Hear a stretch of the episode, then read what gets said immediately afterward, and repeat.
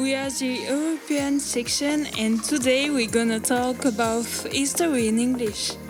We did research, and now we put on the fruits of our effort for you. So, dear audiences, listen.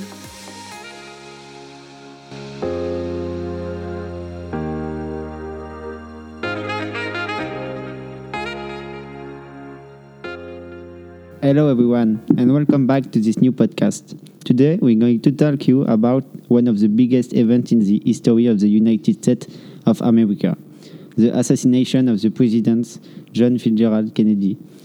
John Kennedy is the third President of the USA. He was killed in the Friday, 22 November 1963 in Dallas, Texas, at 12 and a half a.m. He was being shot when he was in his car and died a few times later after being hospitalized in the Parkland Memorial Hospital in Dallas. One hour and a half after the gunfire, a man, Lee Harvey Oswald, was arrested by the police in the cinema because he corresponded perfectly to the description of the principal suspect of the attack.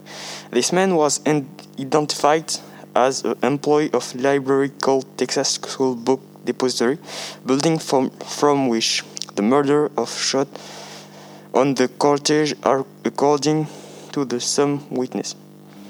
In this building, a rifle has been found at the fifth floor.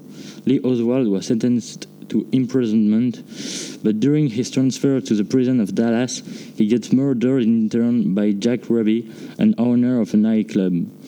Kennedy is buried the 25th November 1963 in the National Cemetery of Arlington.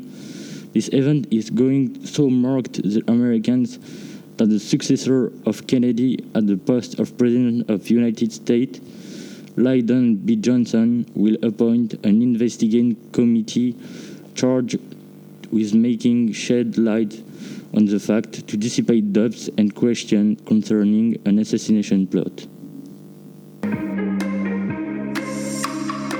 Thank you for your attention. These podcasts were produced by um, the European section. It was a pleasure.